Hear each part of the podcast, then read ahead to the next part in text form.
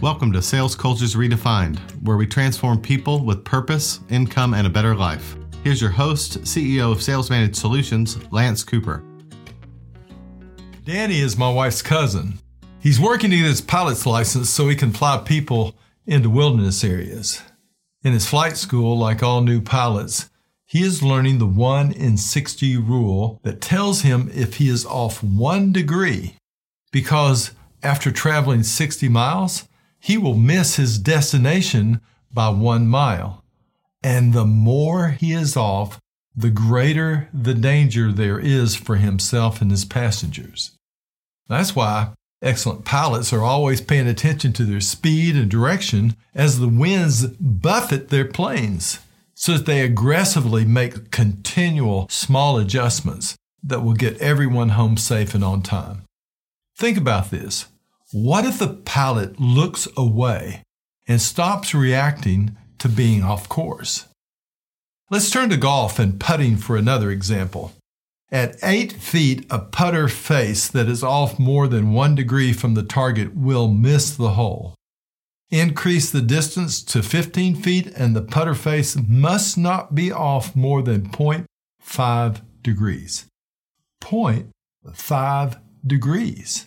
So, again, it's important not to look away, to pay attention to the details, and to facing the target head on, constantly checking for alignment.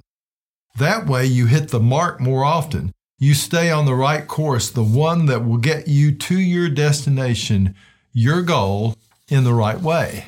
So, what do we learn from this? Greatness as a pilot or a golfer depends on paying attention to the small incremental changes that will make a difference in reaching a target or achieving a goal in a way that catches being off course early in the process. In world class golf, the best know that a putt started slightly off course misses by many inches, even feet, as the distance increases from the hole.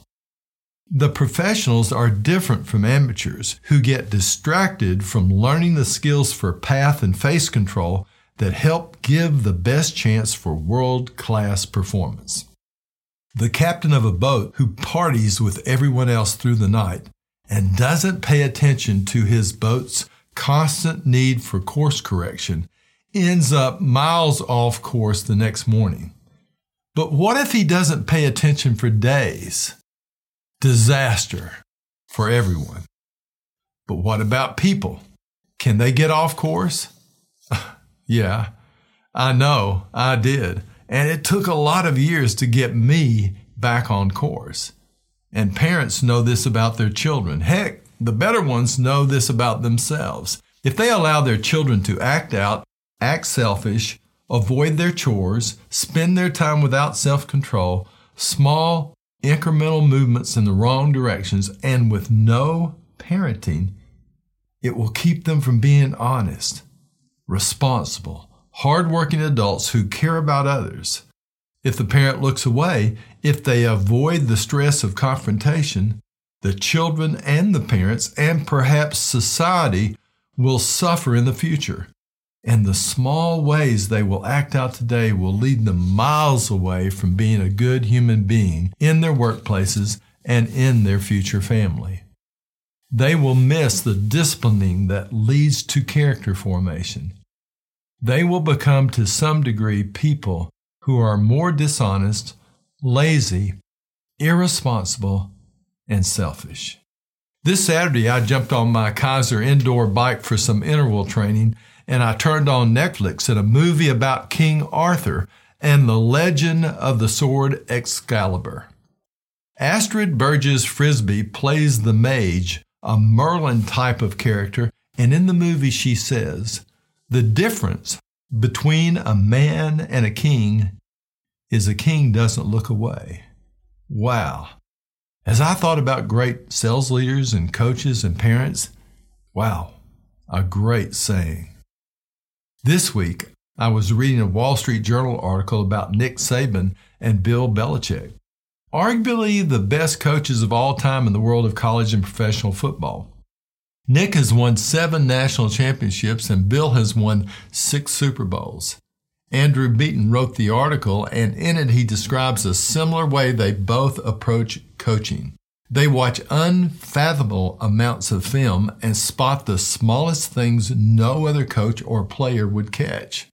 The culture they create demands a machine like precision, focus, and attention to detail. Just like kings, they do not look away, they look closer. When players do not focus on what matters the most, they find out quick, real quick because of their demand for excellence on the small things within a process, they win championships, and their players are the best of the best. In sales, just like in football and parenting, the best sales leaders do not look away. They teach the details for a step by step sales process that leads to great sales performance and amazing customer service. And they aggressively react to corrective measures when sales reps deviate from proper standards, attitudes, and habits toward the professional handling of their positions. These amazing sales leaders know the danger in overlooking the smallest things that lead to success in their profession and in their industry. They are not always liked, but they are always respected because they focus people on honest, hardworking efforts that make a difference in their lives and the lives of the people they serve every day. They remove the rest who do not fit this culture. They do not look away when a rep treats a customer or a coworker with disrespect. They do not look away when the retail customer isn't greeted well. They do not look away when a rep doesn't listen to the customer's wants needs, or problems before presenting products or services. They do not look away when a rep lies about a product or service. They do not look away when a rep doesn't serve their customer after a sale. They do not look away when a rep doesn't work while at work either prospecting, serving, or selling. They do not look away when a rep doesn't take responsibility for a customer issue. Parents don't look away when children interrupt people or steal or hit each other or take what doesn't belong to them. It's the same with parents, pilots, or golfers. The small things that matter make the biggest difference.